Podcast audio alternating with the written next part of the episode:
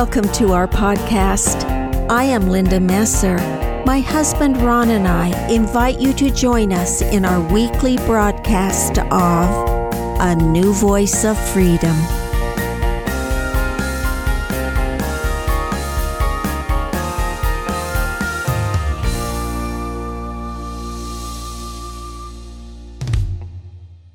Welcome to season four of A New Voice of Freedom. The podcasts are taken from the four volumes In Defense of Christianity, written by Ronald Keith Messer. Podcast 13 is entitled The Law of Equality, Part 1. One thing we can always count on is law. Law gives order to chaos. Those who argue against intelligent design appear to ignore law. How can law be accidental?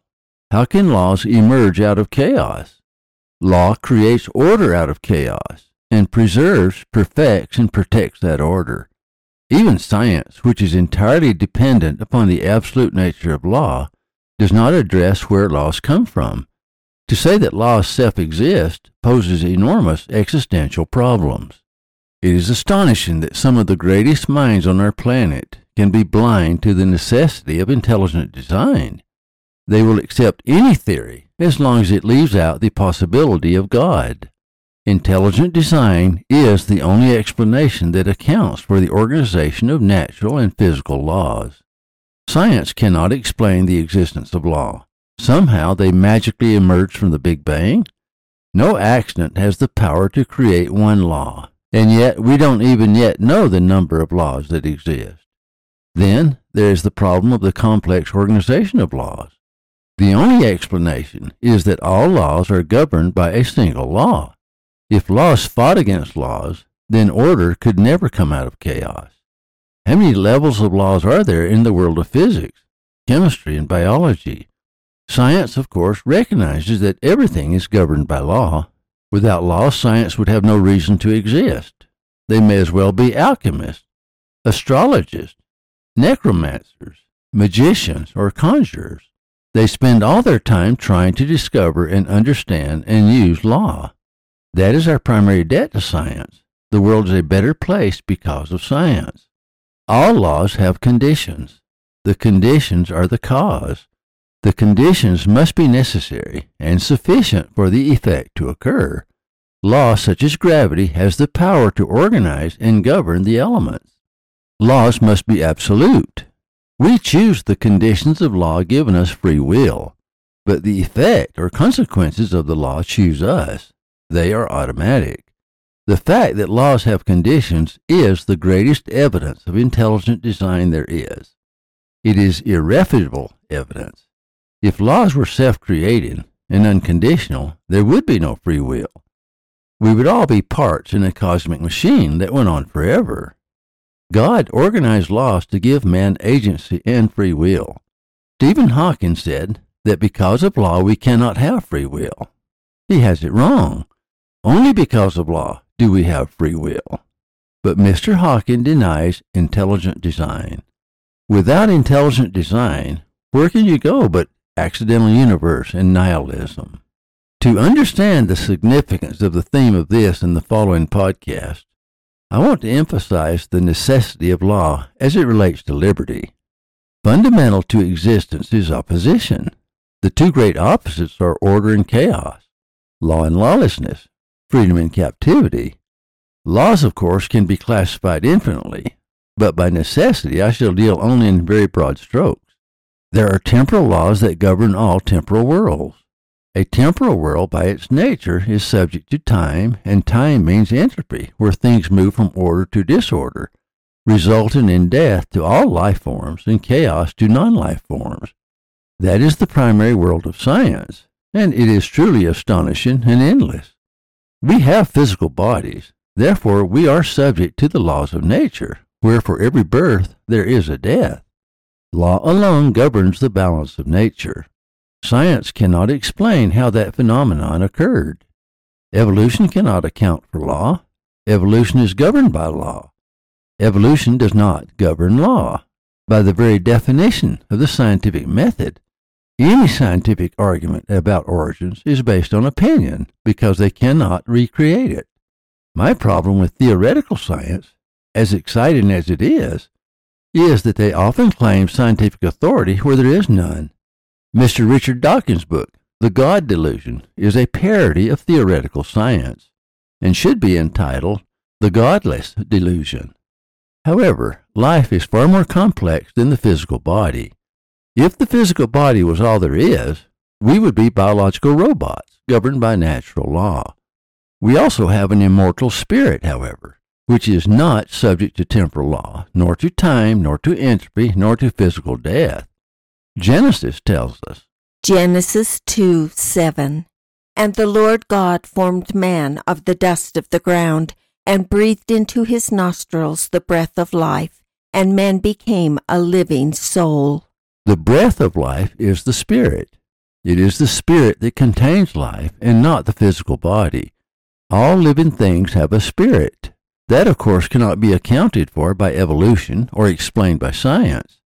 Immortality is outside of science's paradigm. Science, confused by life, focuses on death. Our spirit lived before our physical body was created, and it will continue to live after the physical body dies. The spiritual world too must be governed by laws. We call them spiritual laws. We generally, as Christians, refer to them as laws of behavior, or moral laws, or laws of God. They too have conditions. They too are just as binding as temporal laws. That is why we have agency. Temporal laws give us freedom. Spiritual laws give us agency. The more we understand each, the greater is our freedom and agency. Those who study physical laws at the expense of temporal laws, though they may penetrate the stars with their Hubble telescope and peer into black holes, though they may peer into the atom with the electron microscope, though all this, they know nothing of the soul.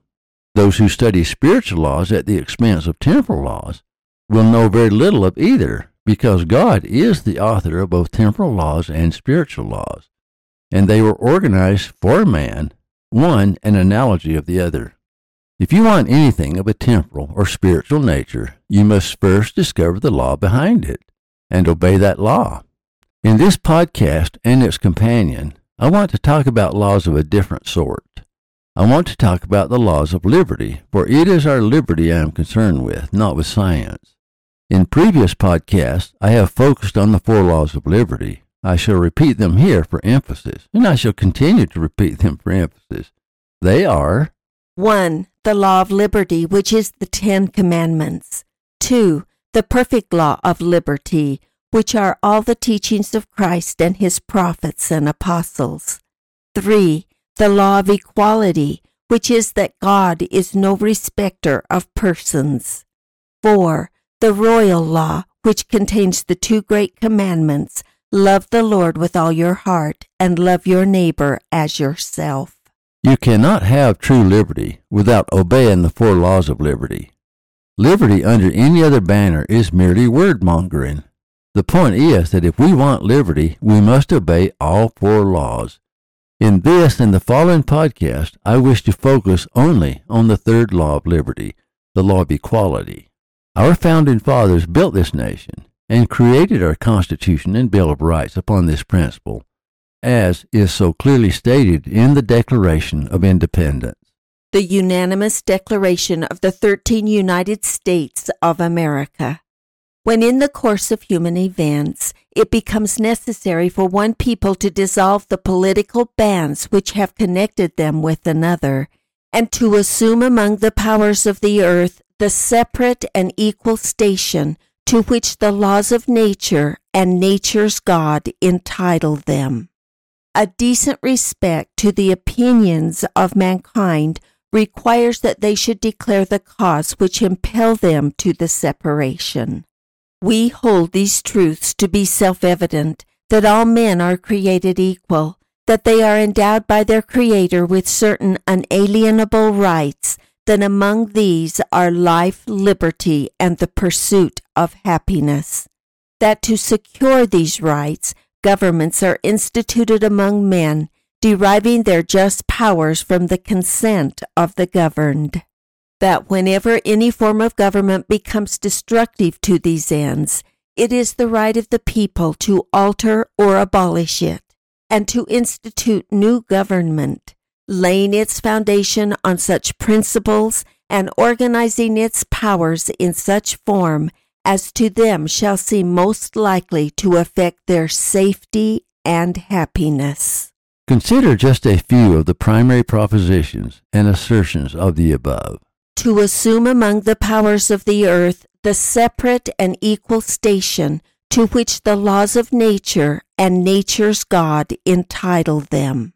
The fundamental assumption of our forefathers in establishing our Constitution is number one, the laws of nature entitle us to be equal.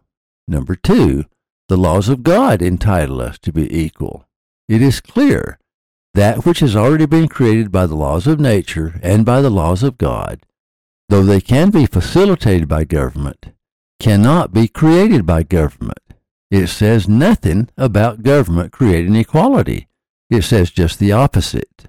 We hold these truths to be self evident that all men are created equal, that they are endowed by their Creator with certain unalienable rights, that among these are life, liberty, and the pursuit of happiness.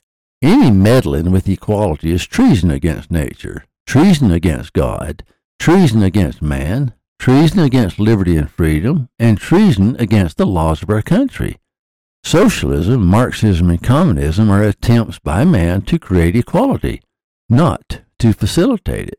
That which nature and God has already created, they want to remake, transform, recreate, transmute, reform, revise, reshape, and change. Our forefathers condemn all those who try to remake or transform the laws of equality. That whenever any form of government becomes destructive of these ends, it is the right of the people to alter or abolish it, and to institute new government, laying its foundations on such principles and organizing its powers in such form as to them shall seem most likely to affect their safety and happiness. When Barack Obama, the President of the United States of America, said in his first inaugural address that, Starting today, we must pick ourselves up dust ourselves off, and begin again the work of remaking America. That statement should make every American's blood boil. America is not listening with her head. Our liberty is at stake. In the same speech, Mr. Obama said, What the cynics fail to understand is that the ground has shifted beneath them, that the stale political arguments that have consumed us for so long no longer apply. The question we ask today is not whether our government is too big or too small, but whether it works. Mr. Obama is saying you are cynical if you believe in small government. Hitler, Stalin, and Lenin could not have said it better. President Obama just told America that the ground of our democratic republic has just shifted beneath our feet. Well, he was correct, and that is where the horror lies. We have shifted from the republic established by our forefathers where the people rule to a socialist state where big government rules. Mr. Obama added salt to the wound when he said, The stale political arguments that have consumed us for so long no longer apply. What did you think that he meant by stale political arguments? It means the end of our democracy, America. He is calling our Constitution and our Bill of Rights stale political arguments. No matter how he frames his words, his subtle policies testify of his intent.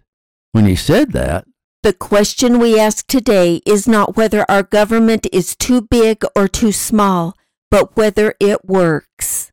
He showed his true colors. A small government is all that is needed when run by self rule. Only dictators and tyrants need big government. Former President Barack Hussein Obama who asserted that he believed in redistribution of wealth, is a Marxist socialist, working with a party that have all become Marxist socialists, a movement that started long before the arrival of Obama. The party made Obama. Obama did not make the party. Their spokesman is not Obama. Obama is politically astute and has charisma, and his hold on the Democratic Party should not be underestimated. But he is not the driving force. Bernie Sanders is not the driving force. Their voices were mere whispers, partially muted by inexperience. The driving force is the absolute lust for power that energizes the left.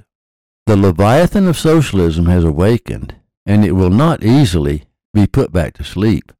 Those in Washington are merely caught in the tide that is sweeping the world like a tsunami, and the earthquake is far out to sea.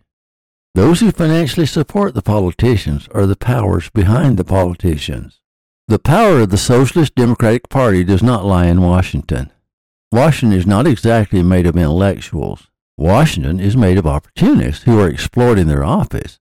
They even exclude themselves from the laws they pass, which should be a cause for removal from office.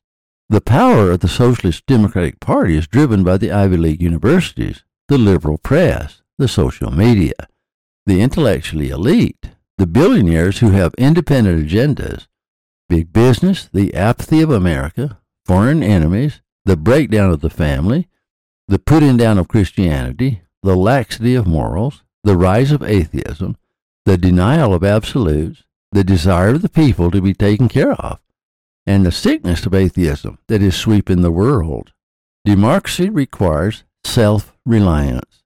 Socialism offers ease and false security. Have you noticed that the language of the left is like a nanny trying to soothe a fretful child? A nanny is not a mother or a father. She is a surrogate, a substitute. You can't do it alone, Obama said as if he were bouncing America on his knee. That is not what was in the heart of those first pilgrims who came to America seeking religious freedom. They faced the trials of a new frontier with faith in God, confidence in themselves, and hope in the future. What God creates, He creates right the first time. The resurrection is a perfection of that which, through your agency, you have become. The only way we can restore our liberty, not remake, not transform, but restore our liberty is to turn back to God and back to the four laws of liberty mentioned above.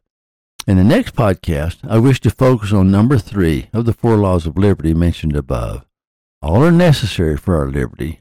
The only way we can restore our liberty, not remake, not transform, but restore our liberty, is to turn back to God and back to the four laws of liberty mentioned above. In the next podcast, I wish to focus on number three of the four laws of liberty. In part two, I shall specifically focus on law number three, the law of equality, which is at the heart of the documents written by our founding fathers. Please join us tomorrow.